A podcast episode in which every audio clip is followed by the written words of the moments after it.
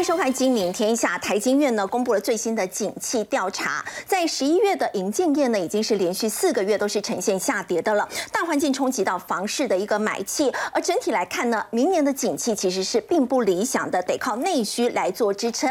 另外，中央大学呢台经中心也发布了十二月的消费者信心指数 CCI，同样是创下了十三年以来的新低。那么认为呢，明年要靠内需抵挡出口的一个衰退呢，目前来看的确是难度很高。所以现在呢，依旧是有看不到春燕这样的情况。另外，距离二零二二年台股封关呢，剩下最后三个交易日。有分析师认为，如果景气衰退是比预期来的更加严重的话，那么台股呢，有很有可能会在明年跌破万点，呈现 L 型的走势。那么甚至有可能会重演一九二九年大萧条的惨况。另外呢，还要关注中国的新能源产业，在二零二二年呢，诞生了二十家的独角兽企业。那么其中电池领域呢，就占了有九家之多，包括华为、百度、阿里巴巴跟腾讯呢，现在也纷纷的在发展新能源。到底它背后的商机有多大呢？我们在今天节目现场为您邀请到资深分析师谢承业，大家好；科技公司总经理吴金荣，大家好；台经院六所所长吴梦道，大家好；以及资深分析师李永年，大家好。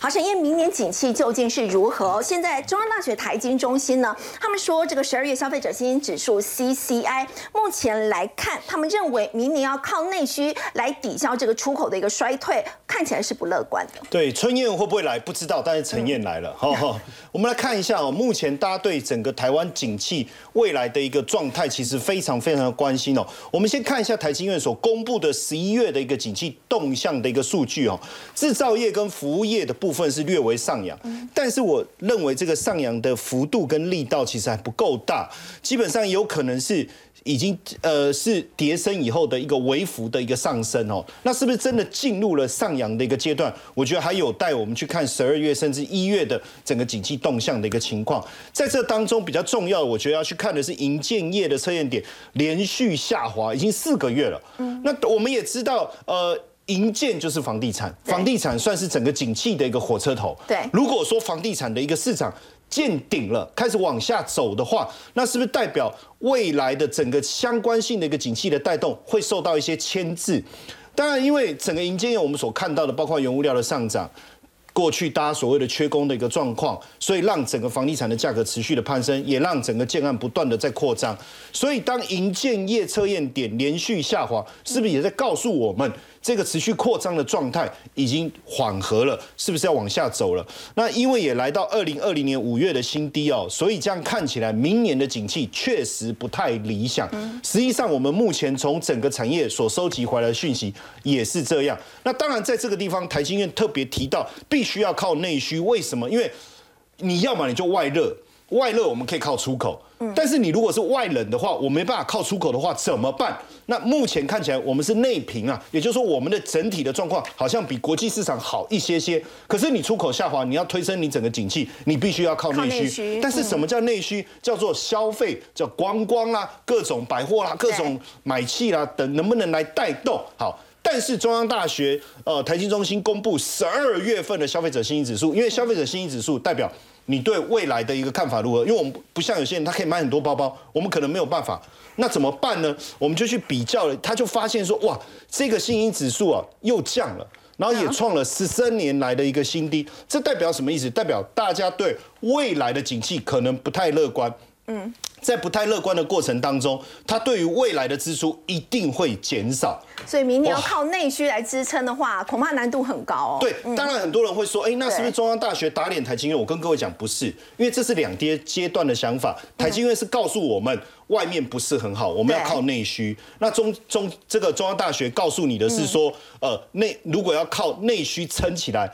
不乐观，这个是对的。为什么？因为我们一直以来是靠出口，你内需要整个 cover 掉你出口下滑的部分，我觉得难度确实是比较高一点。而且最近我不知道大家有没有注意到，房仲在路上揽客的。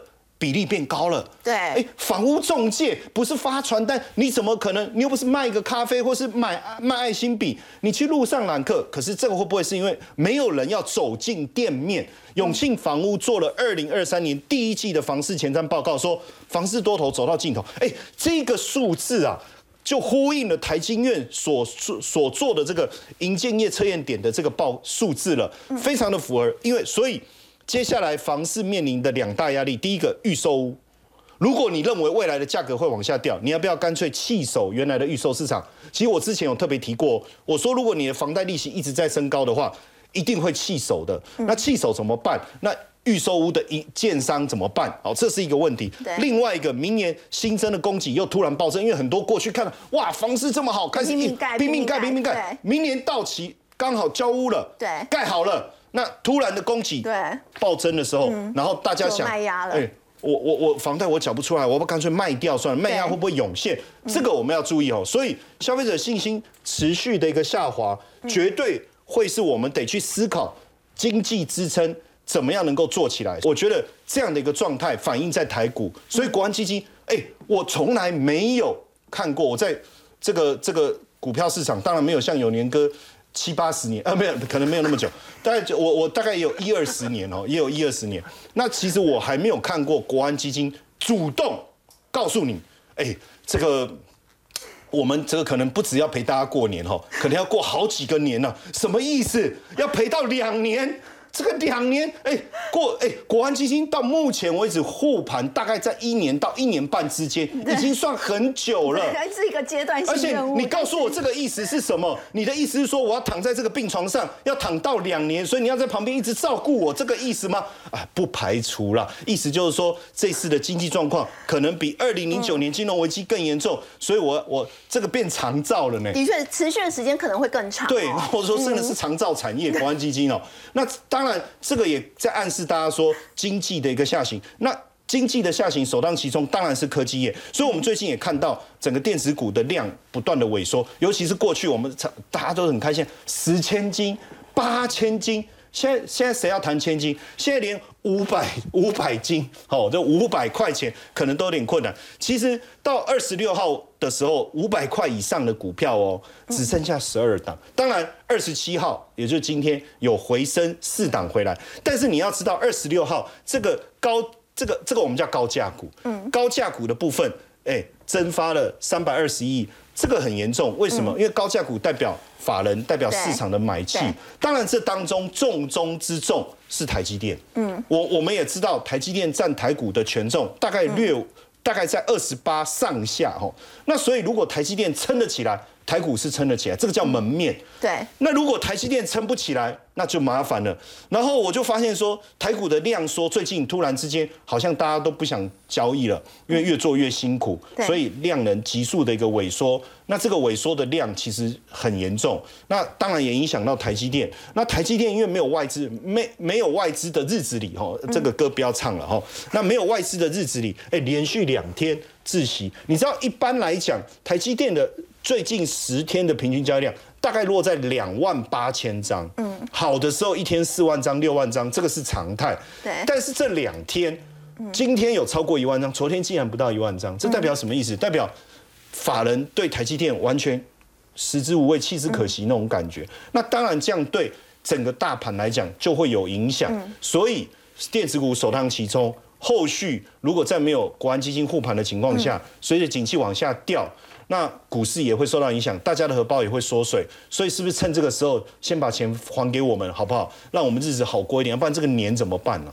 好，刚刚陈燕带我们看到呢，就是国安基金很有可能护盘的一个时间呢，有可能会达到两年。这是不是代表说，可能在接下来明年的话，这个景气依旧是比较不乐观的？那么刚刚我们也特别提到，对台湾来讲呢，这个出口导向，但是出口如果不好的话，到底有没有办法靠内需来做支撑？就要请教吴所长了。如果说从现在这一些经济数据来看的话，可能明年的出口表现也不会太乐观。那么在内需的一个部分呢，是不是真的有办法来支撑台湾的经济？是的，我想刚刚陈燕其实已经讲得很清楚了哈。我想明年哈，我说真的，台湾如果不靠内需，我还真的想不到可以靠什么。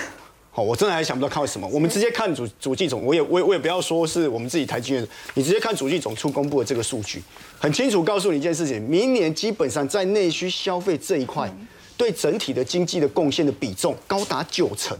嗯。好，我们明年大概预估，好，大概只有二点七五 percent，这是主机总出预估的，好，成长率不保三，但是里面有二点四八 percent 是由消费来贡献，那当然，我也意思说，我不是说中央大学，哎，这个消费者信心指数就不准，不是不准，好，它是从消费者的角度来看，它意思是什么？我可能会稍微比较保守一点，但是老实讲，真的，你还是要吃啊，住啊，娱乐这些都还是要嘛，你的必要的需求你还是会有。所以为什么刚刚其实陈燕在讲到这种所谓的，哎，政府是不是要还税于民？我也认同应该要还税于民。嗯，不过吴所长，大家就说，呃，如果超这四千五百亿。要求说要还税于民的话，会不会以后有债留子孙这样的问题呢？我想债留子孙，如果纯粹就现在这个超增四千五百亿来讲，是不会有这个问题。为什么不会有这个问题？是因为这个税已经收到手里来了，代表什么？我有足够的预算去拨补。好，我就讲了，比如说大家现在讨论的是，你如果今天每个人发一万块，嗯，一万块基本上大概就两千三百亿，拿一半出来不为过啊。你还有两千三百亿，你基本上虽然说我们的财政部现在代理部长希望说，哎，我可以把这笔钱拿来还债嘛，因为我们现在的国债中央政府的债务大概有五点五点七兆左右，哦，那如果加计地方政府的话，大概有六点五兆，所以哎，你把一部分拿来还债也 OK 啊，所以我意思是说，这不会有债留指数的问题。我们通常会讲债留指数问题，最主要是因为什么？因为我没有这个预算，但我偏偏要做这件事的时候，我就必须要什么？我可能就要举债来。补补补足这样的预算，所以这个才会把这个债务遗留到后代子孙来还嘛。所以我说现在看起来是，如果今天也是税收超增，我认为把这个税拿拿来发给民众哦，不管是现金或是那个那个那个振兴券。我觉得都是合理的。那当然，如果要做效用来讲，我因为我我一直觉得呢，政府的角色是一个点火的哦这样的一个角色，他绝对不是真的。我今天就是要哦很很很用力的去消费，政府没有那个。我说你要让民众有意意愿有这种信心去消费，所以他点火的角色是什么？他宁愿用这种所谓的振兴券，效果会好一点。因为我们以前都讨论过很多次。现金基本上可能会有一些替代效果嘛，我觉得现金收了，我可能也不愿意那个，也不愿意花，我可能存起来了。对，那券我当然就一定要，一定要把它花掉。一段时间我就要花掉嘛，所以它会有这样的一个效果。我说，我先请教吴所长，如果说是像是三倍券、五倍券的话，你会不会反而是助长让通膨的问题变得更严重？我想就目前那个通膨的角度来讲，因为我刚刚讲的吼，就是民众一般的消费其实还是。我就讲，它其实已经在这一波已经涨到一定的地地地地地位了。那你多说真的，你多这那个所谓的，嗯，不管是也许可能是呃一个人五百块，也许可能是一万块，嗯，它对整体的这些消费市场的状况，它说真的，它对物价刺激作用不会有那么大。哦，我觉得不会有那么大。那当然原因也是因为，哦，现在物价相对来讲已经是在比较高，而且台湾很多的物价都是来自于哪里？进口物价。对，就是这些能源的价格，或是这一些相关的这些粮食的价格，因为我们都知道嘛，因为国际的这一些整整整体的进口，相对台湾来讲就是比较高嘛，所以台湾必须要承担这个通膨。但是老实讲，真的，你就发券这个角度来讲，我觉得对物价那个效果不会有那么的大。哦，那当然回过头来讲啊，我刚才前面在讲，为什么说一定要靠内需？其实很重要一点，就是因为。出口这一块实在太弱了，弱当然不是因为台湾的问题，台湾台湾的那个附加价值，台湾的生产力还是很强。问题是什么啊？国外大家都不要，都没有单子了，大家就没有订单下来。你看我们的外销订单，嗯，最新的十一月衰退二十三 percent 啊，对，这是十三年新低啊。嗯，这代表什么？是全世界整体的这样的一个需求在萎缩。嗯，好，那如果全世界需求在萎缩的时候，你怎么能够奢望台湾会有一些好的地方？对，我觉得这个是最大的难处。所以我也。也为什么说明年说真的，如果今天假设要让经济哎在二点七五，假设真的二点七五这样这样的一个基基础上面，可以再稍微往下加一点，那我觉得哎，透过这样 maybe 可能是把这些还税于民，让消费可以带动起来，我觉得这个是比较好的一个作用的一个效果。不过厂商对于接下来可能可能半年左右的这个景气的话，目前来看还是比较悲观的嘛。相对来讲，因为我这里其实有回呼应到刚刚那个中央大学做的那个调查，因为它是针对消费者。对。那我们是针对厂商做的未来半年的景气看法。我说是厂商其实会比消费者乐观一点点呐。我说一点点，但不是说很多啊。一点点的意思就是说，因为厂商其实说真，因为它本身东西，它还是得我我讲我我员工要顾嘛，我是生产生产线还是要乱嘛。我当然希望哎景气可以稍微好一点。那也确实有一些厂商确实嗅到某一部分的一些。可能稍微已经落，景气有点落底反弹的一个迹象。哦，那比如说好了，我们刚刚讲的，以内需来讲，服务业当然就是最最多的。我们刚最近讲的这些那个所谓的观光、餐饮啊，或者这些旅游，这市场很旺啊。对。开始反而是相对比较乐观的。对啊，你你搞不好你你去看一下，你在过年哦，你在抢，搞不好你要去订订订个房间，抢票都抢不到。很难订对啊，很难订啊。所以我说你看起来目前我就讲啊，因为疫情在松绑之后，我想这一些之前被压抑的这种需消费需求就会出来。我这是从服务业的角度来讲，当然里面还是有比较悲观的。那当然最多就是其实我们就刚刚刚讲电子零组件，好，或是这一些相关的哈，包包包括这一些跟出口比较有关系的机械产业。嗯，那因为为什么悲观？其实就是因为什么？它现在还处在一个库存去化的存阶段。好，那这个其实我我我说真的，到明年看起来，说真的，到明年第一季，也许可能到第二季都还在去库存。嗯，那最有机会可能是要到那个下下半年以后的。我说我说制造业这一部分，当然因为跟出口联动性比较有关系，所以它会相对比较悲观一点。另外还有一个比较悲观的，那当然就是银建业。银建业对，那银建其实刚刚陈燕有讲了，我是讲因为是银建受到我觉得两大压力嘛，一个叫什么？升息的压力嘛，升息 房贷利率高，这这看房的看房的需求，还有这些购物的需求，相对来讲就比较减弱嘛。另外一个很重要是，明年可能相对来讲经济景气是下滑的。是那景气下滑，你也说真的啦，大家说真的买房，很多人都是什么认为哎。看起来房地产还有机会再走往下走还有下修的空间我就保留一点，我可能不会那么积极去那个，所以它其实对这些银建业来讲会比较，尤其是在这种购物需求会比较差一点。但是说真的，还有另外一个，因为我们都知道银建业里面还有一个叫营造业，嗯，那营造业因为我就讲了，因为政府在整个点火角色里面，它通常都会什么？当景气不好的时候，它会比较积极的去推基础建设嘛。。对基础建设或这些公共建设，所以它预算规模会拉的比较高一点。所以在营造业的部分反而是比较持平啦，对他们相对就比较持平的看法，他们不会看那么坏。这大概就是整体的，我觉得对明年哦我们在在台湾经济的一个看法。好，不过跟大家荷包比较有关的，大家非常关注，就是究竟明年这个台股的表现会如何呢？如果说景气并不乐观的话，那么距离二零二二年台股的封关呢，剩下最后这三个交易日了。如果说景气衰退，到时候比预期来的更加严重的话，那么要请教永年哥，台股到底有没有可能会跌破万点？呃，是有机会哈，我不敢讲说没有机会，我讲是有机会哈。那可是呢，它是有特定的条件才会跌破的。那么我们这样讲了哈，我们看了两种未来的二零二三年有可能的走势哦，给大家看一下，一个叫做正常版，一个叫股灾版，就是正常的情况之下会跌到什么程度哈？那如果发生全球性的股灾的话，我们又会跌到哪里？哈，是那看一下，我们是认为说，现在大部分的这个呃证券公司的投顾哈，那个研究员大部分都看呃一月应该是最高点，嗯，就是明年的最高点。那我们就算一万五千点好了哈，比较好算。从一万五千点起算呢，大概会跌到五月份左右，是因为第一季不好，这是全世界人都知道的哈。那么跌到一万五的话，大概会跌到哪里呢？我们用这个波浪理论来算的话，大概是跌到一万一千一百到一万一千五百点之间。是。那到了五月以后到九月呢，我认为它是会做个区间震荡，区间震荡对，对区间震荡，想要这个看能不能够筑底成功啊。那它的高点呢，大概是在一万两千五百到一万两千七百点之间了，在这边震荡，震荡了四个月之后呢，到第四季，第四季会发生什么事情呢？可是第四季不是旺季吗？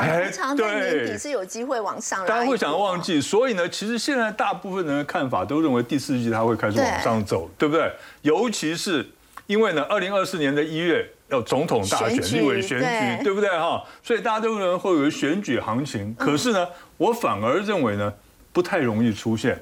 哦，哎，为什么呢？因为呢，呃，大家都知道，每一次选举的时候，地缘政治危机就起来了。哦，哦，所以你现在想一想哦，为什么我们的国安基金要护盘护两年呢？是不是啊？OK，好。可能有一些地缘政治因素的不确定性。对，会有一些不确定因素，因为呢，其实股市最怕什么？就是不确定的因素。所以呢，我是认为到时候或许它会稍微的往上走一点，可是呢，你说要有个喷出的行情，大概机会不是很大啊。好，那么万一发生了股灾版呢？哈，这个什么叫股灾版呢？就是呢，万一发生了像是一九二九年的大萧条那个经济大萧条，对不对？现在年轻的同学呢，可能都还不知道这么一回事哈。那像这个陈燕刚刚讲，我做做股票已经七八十年了，OK，我距离这个一九二九年比较近一点，对不对哈？比较近一点，所以我还清晰的记得当时发生了什么事情可。是永年哥，你为什么不会举两千零八年，或者是你怎么会想到一九二九年？是有一些时空背景是很类似嘛？呃，非常的类似。其实金融海啸和金融风暴呢，那个时候呢，它是金融体系出了问题。对，那这个呃经济大萧条，一九二九年经济大萧条，它是经济出了问题，哦，经济景气整个大环境出了问题。那我们现在呢，大家有没有发现，今年我们在看什么？通膨啊，对，殖利率啊，哦，升息嘛，还有这个美元升值啊，这三个问题。明年现在大家都在看什么？经济景气衰退，衰退是不是？那是不是就跟当时的情况有点像？哦，等一下我再来仔细讲啊。哈，我们先看一下，如果发生股灾的话，我指的是全世界的、全球性的，那我们就没有办法了。你就是国安基金啊，这个两个国安基金进来都挡不住的。哈，OK，好，那所以会变成怎么样？我们在上半年，我们还是一样看。跟这边的情况是一样的，对可是呢，到了第三季、第四季以后呢，它再度的往下跌的可能性就会变得非常大。为什么就会会认为会发生在第四季呢？因为大家对第四季的期望本来就很高。是那可是到时候呢，我比较担心的是，万一发生了经济景气继续衰退的情况，失望性的卖压会出来。哦，可能比大家预期的更加严重的话，对对对，那这样子的话，一万一千点到一万一千五百点就不会是明年的低点了，那它就有可能会跌到哪里？八千八到九千一。哦，这个不是随便随便讲的哦，这个是用波浪理论来算的哈。是它大概会跌到那边。那跌到那边，不过呢，跌如果是真的跌到那边的话，那在这个选举之前，反而有机会有个反弹的行情。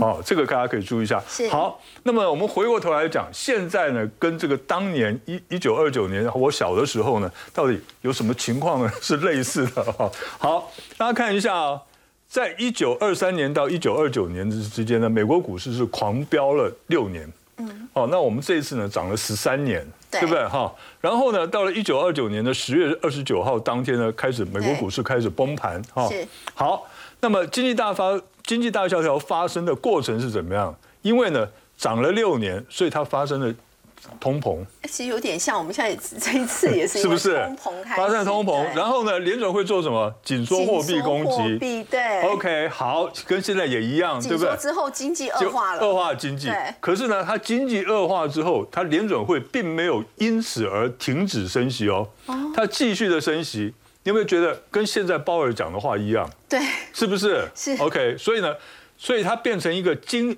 本来是一个正常的景气衰退，结果它演变成了经济大萧大条。OK，好，那么之后呢，它兵分两路哈，我们这个它的情况演变变成兵分两路。第一个呢是怎么样？是联准会呢，终于发现不行了，要降息了。嗯，哦，所以这一次呢，这个我为什么看到二零二三年的年底还会不好呢？因为呢，这个鲍尔讲了，我们最快也是要二零二四年才会开始降息。对对不对？所以呢，你看哦，它开始降息了，然后呢，它不过当时的降息的速度很快哈，到一九三零年的年中，它的利率呢就降到新低了。那可是呢，因为呢它降息降太快，然后呢，大家预期怎么样？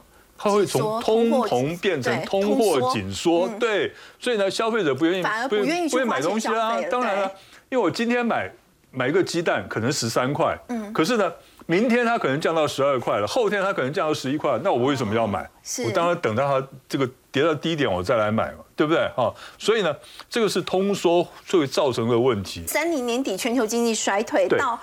三三年才达到谷底耶，对啊等于说它是有持续两三年以上是啊，的时间，持续三年啊，哦所以所以我要讲的什么？经济景气衰退是比金融风暴要来的恐怖，因为它的时间会拖得很长，拖久嗯对，时间会拖得很长，你知道吗？因为金融就金融风暴的话，它很好解决。因为它只是在金融体系里面，所以呢，它用这个呃货币政策啦，或是用这个利率政策，它就可以把这个解决掉了。可是呢，你当你经济景气衰退的时候，那就不是哦。就所以当时呢，罗斯福总统他从一九三二年开始用这个采用新政，对不对？就是呢去扩大这些公共建设啊什么，要提振。大家读历史都以为说啊，这个罗斯福总统呢用新政救了这个全球的这个经济经济大萧经济大萧条，其实错。他新政实施了三年，结果拉起来又掉下去，嗯，所以再实施第二次的新政又是三年，所以拉起来又掉下去，结果呢碰到什么？第二次世界大战爆发，他终于恢复了。OK，好。那如果说整个景气不太好的情况之下，我们如果说对明年的台股不能够太乐观的话，嗯那么有没有一些这个族群哦，有可能有机会可以在险中求生？哎，有哦。这个生技股，生技股，对，我想大家可能一听到生技股，哎呦，不太好吧？哦，不太安全的样子。哎，不一样哦，现在的生技股不一样。那尤其是本梦比而已哦，人家也有基本面哦，现在有 非常好的基本面哈。为什么呢？因为呢，中国的疫情哈，中国大陆疫情呢，其实大家都讲说啊，可能四月就会比较，四月以后就会比较好了。我不认为啊，我认为到六月以后，可能明年的六月以后，可能都还不会好。没有办法那么快就趋缓，不太可能啦。尤其这次春运，开什么玩笑？五六亿人在那边移动，你看看那个到时候疫情会变成什么样子哈？所以呢，他们现在抢药哈。还不是最高潮，嗯，现在虽然已经没有药可以抢了，可是呢，抢药还不是最高潮哈。那所以对于我们台湾的一些做这个原料药啊，或者是学名药的这一些的这一些的这个，大家可以看到这些股票最近都涨得很凶，嗯，对不对？那我有一句口号叫什么？今呃去年货柜航运，去年航运股。今明年呢，生技股，所以生技股有可能会复制在先前航运股这样的荣景吗？有可能，有可能，尤其是他们这一些的这个制药的哈，他们是真正的有这个呃基本面的，是真正有基本面。然后你看看他们的这个本益比啦，还有他们的盈余的成长哈，都是很恐怖哎，他们的盈余的成长的倍数都是很恐怖的。嗯，所以呢，我是觉得啦，那这个。尤其到明年的上半年的哈，这个生技股，尤其制药股，应该有机会表现的。好，刚刚有年哥带我们看到是在这个生技股呢，有机会呢，可以在明年整个大环境不好的情况之下，有机会来险中求胜。那么在科技业，其实从新冠疫情以来呢，是经历了大起大落。那么在明年有没有也有哪一个族群是有机会的？我们看到呢，其实这是 M D 显卡最大的供应商叫做汉讯，邀请教吴总。汉讯的总经理陈建伟他说，目前显卡最坏的情况已经过。但事实上，它今年前十一个月的营收哦，年减的幅度是达到了四成以上。真的最坏的情况已经过去了吗？呃，第一个哈，显卡是属于比较啊，呃，就是产业景气循环比较大的一个呃，就是一样的产品了哈。显卡哈，在前一阵子哈，就是在以前它还有一个牵扯到，就是说跟虚拟货币。啊，我们虚拟货币呢，基本上可以分两大块，一大块是比特币。比特币它有特殊的一个啊，等于它的我们讲就是说，哦，它有特殊的机制。哦，那就是有一些运算的方法，利用这个运算哈，我们叫做挖矿。比特币有它挖矿的方法。另外一个呢，我们称就是有啊以太坊。那么以太坊它有智能合约，所以呢。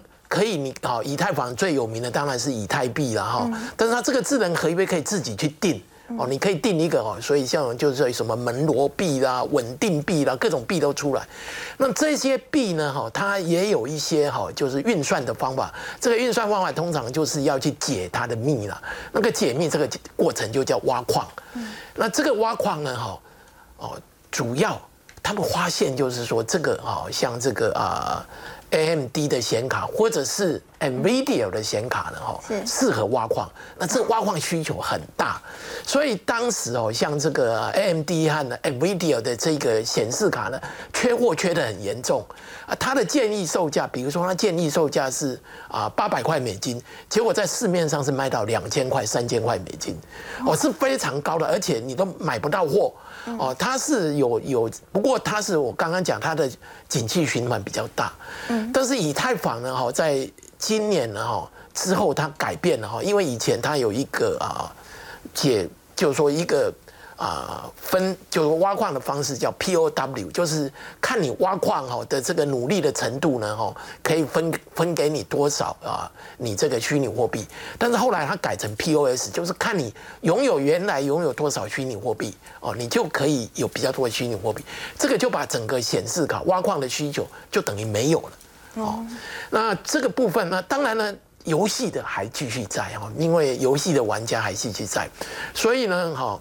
啊，像汉讯呢，今年的这个营收哦降这么低呢，哈，当然哦，就是说比就是 Y O Y 的哈，成长哈，就是说负成长四十几个 percent，我觉得应该是还 OK 了哈。不过它是不是现在库存已经去化，价格在滑落这样的一个压力之下，现在已经有逐渐回稳这样的？对，现在比较回稳了，而且新的显卡都已经出来了哈，等于会刺激新的要求。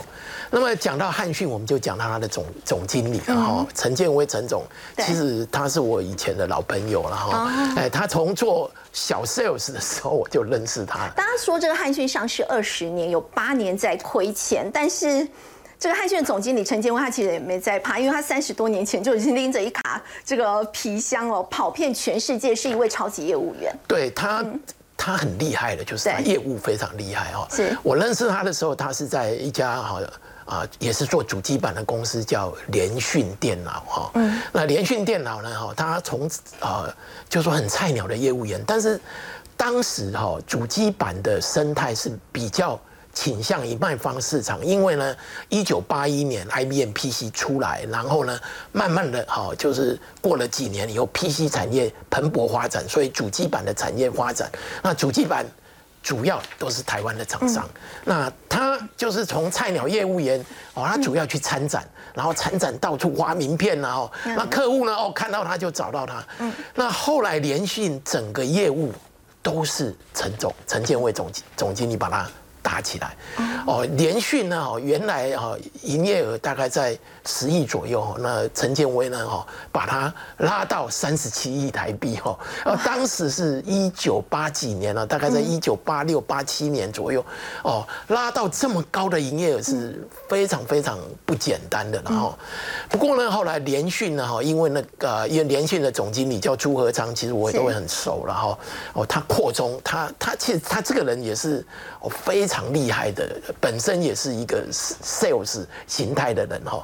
不过呢，哈，他知人善用哦。比如说哈，这个啊，陈总哦，陈建威哦，他就委委任他做这个 sales，他做的很好，尤其他在欧洲哦，整个市场哦，就是啊，陈他是超级 sales。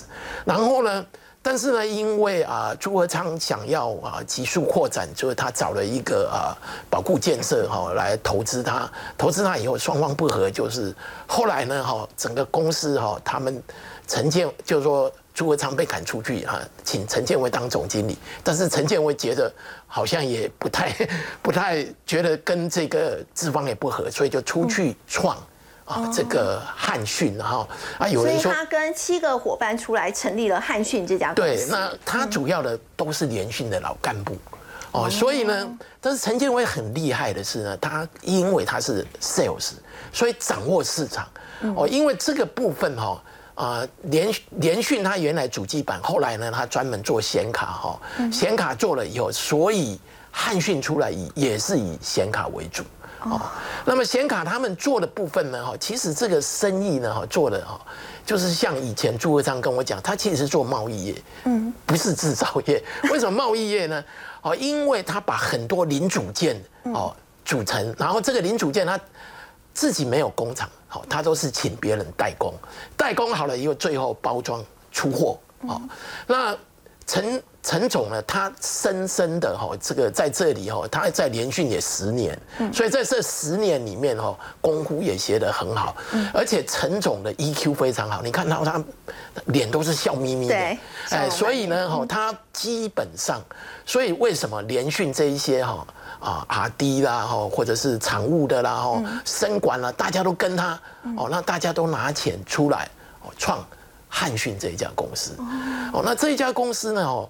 其实啊，你说它有亏钱，因为这个我刚刚讲，这有景气循环，对，亏钱是哈，二十年的时间大概八年是亏钱，但是大部分的时间还是在赚钱，对，大部分的时间赚钱，但主要哈。哦，他后来我看他也做的很大，因为偶尔我还是会去啊找他聊聊天，然后他也做了啊其他的哈，比如说他也投资一些生技业啦，哦，他也投资啊做这个除了哦显示卡以外的其他的一个产业，他也有投资。所以呢，那我们来讲哦，一个经营者一个最重要的特质是什么？嗯，就是他要有他的专业。哦，像陈建伟总经理，他的专业就是业务。嗯，哇，业务非常的厉害，所以市场非常的了解。然后他讲过哈，因为呢哈，这个啊，整个高科技业哈，经常有新的产品出来，一个新的产品出来，就等于你电脑一个重，就是 reset。好，重重开机一样，那一 reset，哎，我机会就来了。前面做不好没有关系，我 reset 再来。那因为呢，哈，当时他创汉讯这家公司，他的股东就有很多是他的客户啊，他欧洲的三家客户都投资他，另外中国大陆的客户也投资他，所以他整个哈对于整个市场的掌握非常的清楚，而且他的班底都是革命感情的。对，哦，就从连续十年的革命感情出来，所以呢，哈，他整个公司可以 run 得很好，所以所以反而在他离开后三年，这个联讯在两千年的时候倒闭，而汉讯则是在成立五年之后，两千零二年就挂牌上市。对对对，所以整个是哈，也就是说联讯呢，哈，他们不晓得联讯没有朱和昌和陈建伟，这个公司就会垮。哦，这也就是说经营者哈。真的是对一家公司非常非常的重要。嗯，好，我们稍后回来要来关注的是中国现在新能源产业呢，在今年其实诞生了二十家的独角兽企业，现在包括华为、百度呢，都在发展新能源，到底它商机多大？我们先休息一下，稍后回来。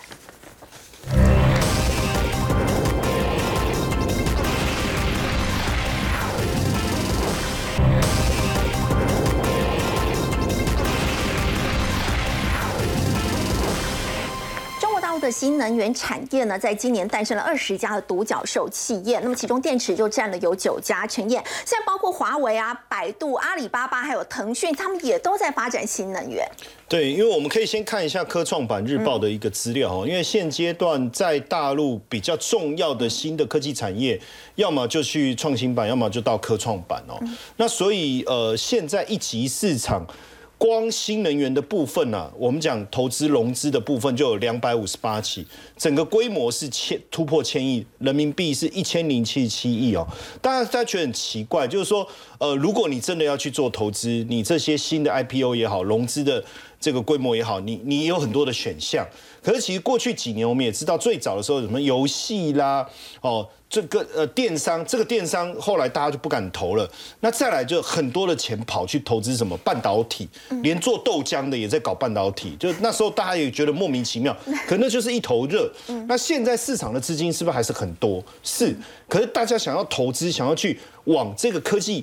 新创的方向走的时候，要走到哪里去？发现现在最最好的，也是未来十年最看好的，其实就是新能源。嗯，你新能源当然不管你说你是太阳能呐，你是风力发电呐，对，甚至现在还有所谓的核融合，我们节目也聊过啊。嗯，甚至你又说，哎，我怎么把这个这个二氧化碳捕捉回来啊，把它回收啊？甚至我们讲电动车啊，这相关的领域的，其实。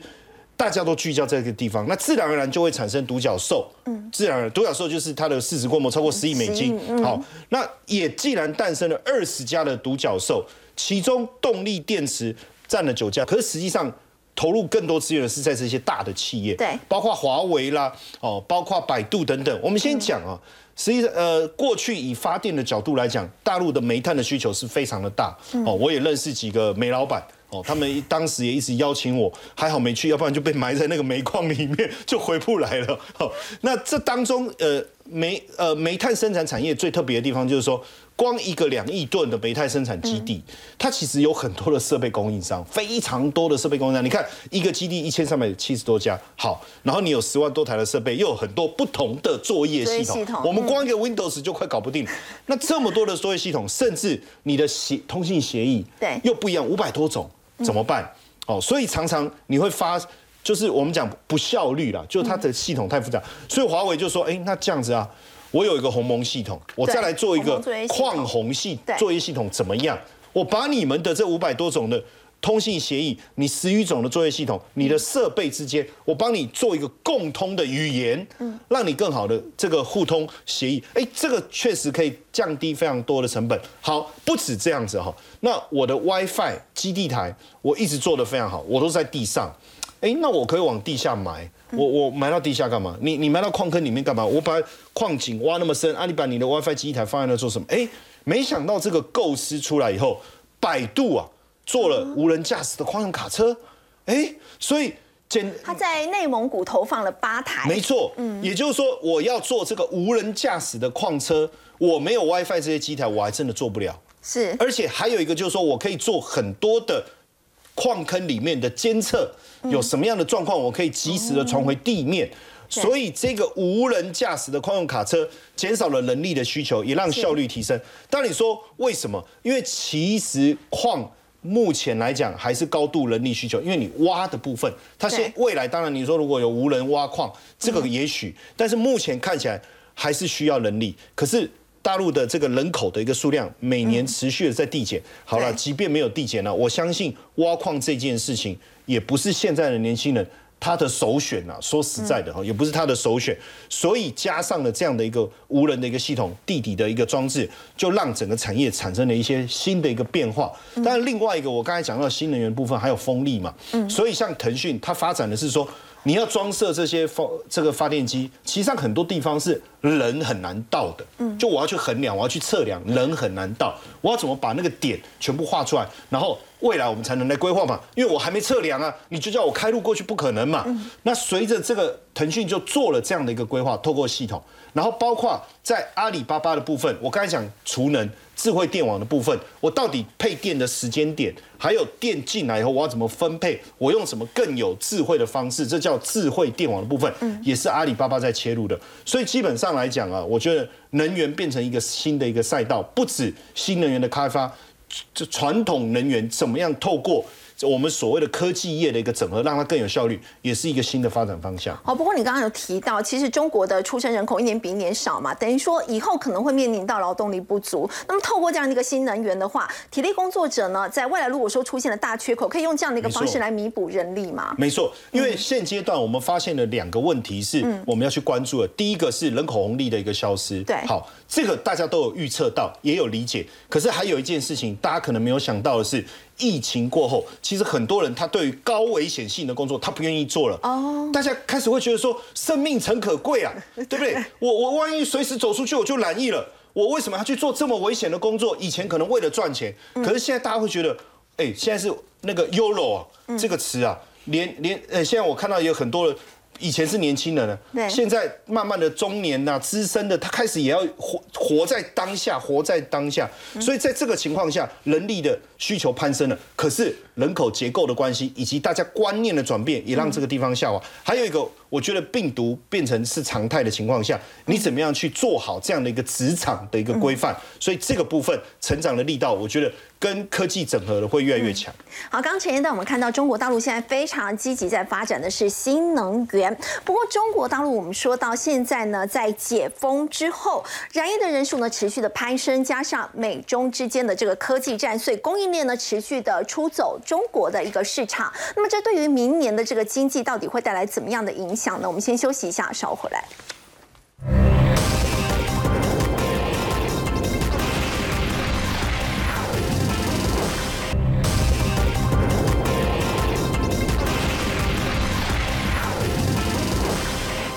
家卫健委公告呢，从明年的一月八号开始呢，那么取消入境的核酸检测跟集中隔离，而且呢，也允许呢大陆民众呢重新呢可以出境去旅游了。那么，但是因为现在染疫的人数呢是持续在攀升的，加上美中科技战，所以供应链其实也是持续的在出走中国大陆。那么，要请教吴所长，如果是这样的一个情况之下，中国的经济明年您会怎么看呢？哦，我想如果纯粹就供应链出走这一个议题来讲，我想这不是一个短期的议题，嗯，哦，它是一个比较长期的一个哦这样的一个议题。意意思就是说，它其实从二零一八年就开始发酵，中美贸易战开打以来，对对对对，很多厂商基于这一些不管是成本的考量，或是这一些所谓地缘政治风险的考量，它本来就有慢慢的在哦离开中国这样的一个意味存在。但是我要特别强调，这个出走。跟整产班底是不太一样的哦，所以出手其实它是在做产线产能的调配。好，为什么要特别这样讲？意思就是说，它其实只是把一些风险分散到，比如说它到越南、到印度或是一些其他东协国家去设厂，但是它不会全部把整产都把它搬走。因为老实说真的，如果以现在整体的供应链的角度来看的话，中国还是里面最完善的哦，包括这些上中下游。哦相关的这一些，不管是这些供应商或是相关的这些设备商，它还是主要的一个哦这样的一个供应链体系存在。哦，所以我想就供应链出走，这个是比较长期的议题。如果存在看明年的角度来讲，我认为。哦，它影响的哦就不会是在明年的这个状况。那当然我说明年最主要，当然还是刚刚其实斐鱼有讲，前面在一月八号，它就出入境整个这一些隔离，还有这一些像连入境核酸都不用检测了。对，我讲一个最实际的数据哦，它一公布这个讯讯息之后，你去看一下那个旅游网啊，比如说像去哪儿、像西城，它那个搜寻的那个旅游搜寻，基本上量爆冲十倍啊。那当然，主要还是出出国啦，出国这一块，包括日本、包括韩国、泰国，这些都是中国想要去的，因为这些疫情相较于国内也比较缓和，所以我说回过头来讲，我说，因为你基本上，我觉得它刚开放的时候，我想对照欧美国家，包括可能像纽西兰、台甚至台湾、香港的经验，确实我在。一季到半年这段期间，我想整个的这一些染疫人数，还有这些确诊人数或死亡人数都会攀升，都会大幅增加。对，我我觉得这是不可避免的阵痛期。但说真的，从过去这些国家的经验看起来，这大概就是半年的期间。哦，所以很多我就就像我这边列的，你翻到很多的这一些最近的这一些投行，包括大摩、摩根斯丹利，包括这一些高盛，全部都大幅上修中国的经济成长率啊。对，哎，甚至大摩还直接修到五点四 percent 啊。嗯，哦，那主要的原因当然也就是因为什么？因为过去其实我们认为中国经济一直被困在这种动态清零的这个框架之下，是，所以它很很很没办法去去让它的内需直接爆发出来啊。其实他们看明年的经济成长率都有五趴，哎，甚至更高。没错，那当然不止这四家啦。其实我在讲，像经济学人最近也是上调中国经济到五点二 percent。那为什么会看好？主要它当然还是也是在于说，如果假设它这些过去。造成它整体经济下滑这样的一个因素拿掉之后，那当然你更没有理由去看坏它明年哦这样的一个精神。最主要还是因为今年基期也低，嗯，哦今年基期，而且如果你去看中国整体的这一些哦对经济的贡献，你发现从二零一三年以来，消费对整体的贡献已经超过这一些出口这一块，应该制造业这一块了。它基本上都在五成以上啊，所以我一说，如果假设明年中国内需经济可以爆发的话，我觉得目前看起来，明年中国经济大概不会太过悲观。好，不过我们稍后回来要来关注的是，至于在半导体呢，在今年面临到这个景气的逆风，明年又是怎么观察的？我们先休息一下，稍后回来。